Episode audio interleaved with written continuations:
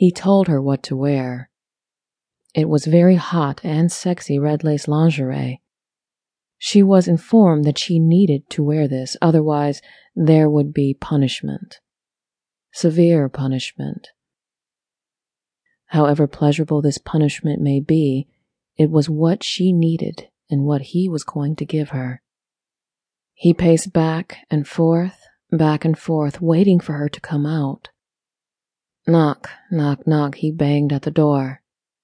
Hey, hurry up in there, are you done? He said aggressively.